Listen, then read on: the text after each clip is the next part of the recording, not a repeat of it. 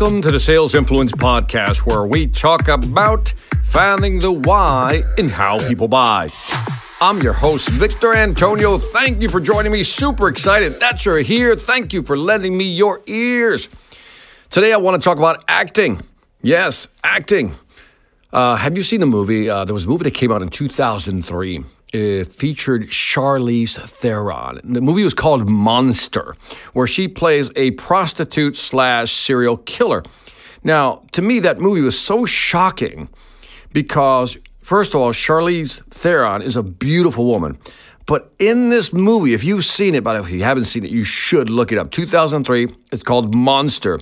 She transforms into, again, this prostitute serial killer, and the transformation you see is incredible. It is just incredible. It's almost like, I forgot his name, he played Batman, he did the mechanic, and again, he did the whole body transformation thing where he actually became this different person.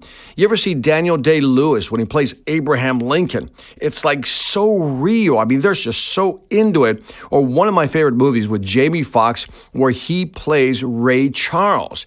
I mean, the transformation these actors take is just incredible. And I have to believe a lot of it comes from a gentleman by the name of Konstantin Stanislavski. Now, Konstantin Stanislavski was a Russian acting coach who pioneered what is now known as the method, or, the acting method, which means basically, it's method acting. You get into the scene, you become the character. And again, when you look at, top actors like, Glenn Close, Robert De Niro, you can tell that they've come from the school of method acting. They become the character. They empathize. I mean, they feel what the character feels. They're into it. And it drives them. This is the key part. It drives them to think how they think, but it also drives them to behave the way they would behave. I mean, we're talking full immersion. Now, how does this relate to sales? It really will help you become a better salesperson if you can do the same thing. Imagine for a moment immersing yourself in the life of, let's say you're selling to a VP, right? Imagine immersing yourself into their life. What do they feel, right? Become the client. See the client, become the client. Understand their frustrations and anxiety. Feel their resistance. Feel their pain. If you're trying to sell to a CEO of a technology company, you can almost understand what they must be going through if you just kind of just sit there and think about it. What must a CEO of a large technology company be going through? What's keeping them up at night? Why can't they sleep? And you'll talk about increased revenue, reduced costs, expand market share, which I always talk about. And I'm sure you can dig deeper by saying he's worried or she's worried about increasing revenue, expanding their market share, finding ways to become more profitable by reducing costs or, again, selling more. You can really get into it. If you're selling B2C, there's a homeowner. Homeowner wants to buy a new roof. Well, what is that homeowner thinking about? Let's be that homeowner for a second. You can ask key questions like, when was the last time the roof was replaced? How long has it been there?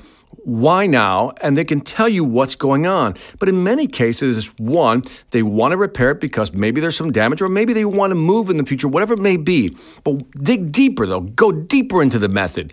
What will hold them back from buying from you? They don't trust you. They don't know if they can believe you. Will your workers be on time? Will you actually complete it within a certain time frame? Can I get on your schedule? And if I do, and you do complete it on time, will it be done right? Is there insurance? Feel their pain.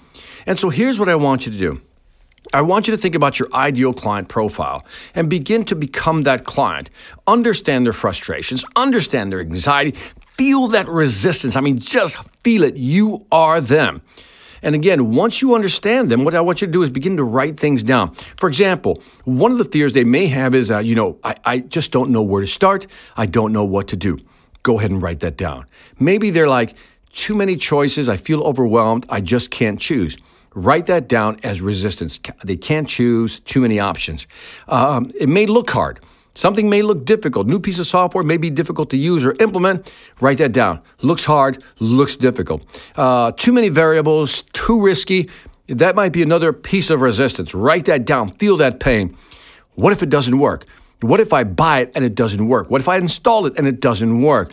Feel that pain. Now, imagine going through a list of 5 to 7 of these that you have for every buyer profile you have, every persona, that you list down 5 to 7 reasons or feelings that they're having in terms of why they won't buy. We all know that people make decisions at an emotional level and then justify it rationally later on. And that emotional piece is important. You need to get into their head, just like method acting. Get into their head. What's holding them back? I often get the question, Victor, how can I sell better?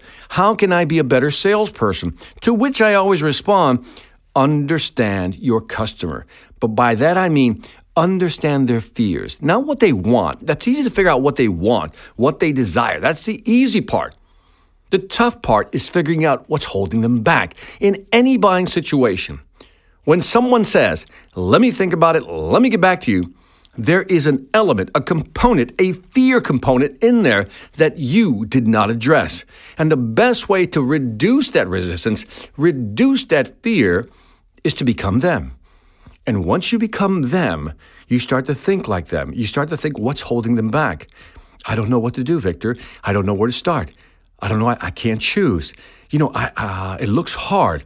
It's too many variables, Victor. It's just too risky.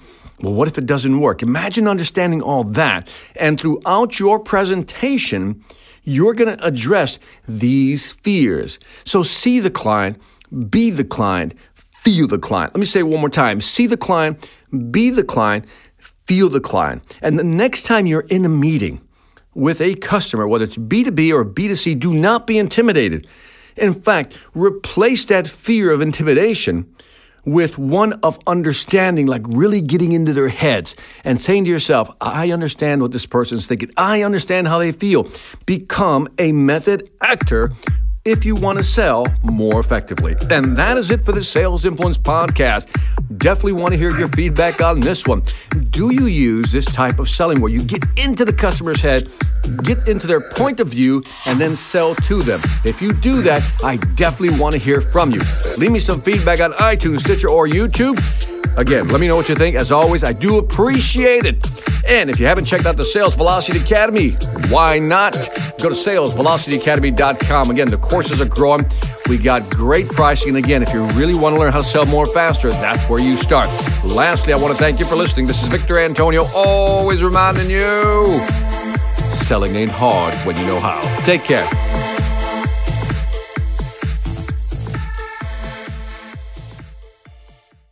Hi, I'm Victor Antonio. I'm an author, sales trainer, and keynote speaker. I'm often asked, what makes a great speaker? Is it someone who delivers real content that the audience can use? Is it someone who engages the audience so they're part of the learning experience? Or is it someone who can motivate an audience to push them beyond their comfort zone and discover new abilities? The answer is yes. But the most important thing to remember is that I'm not there to look good. I'm there to make my client look good. Simply put, it's never about me, and it's always about them.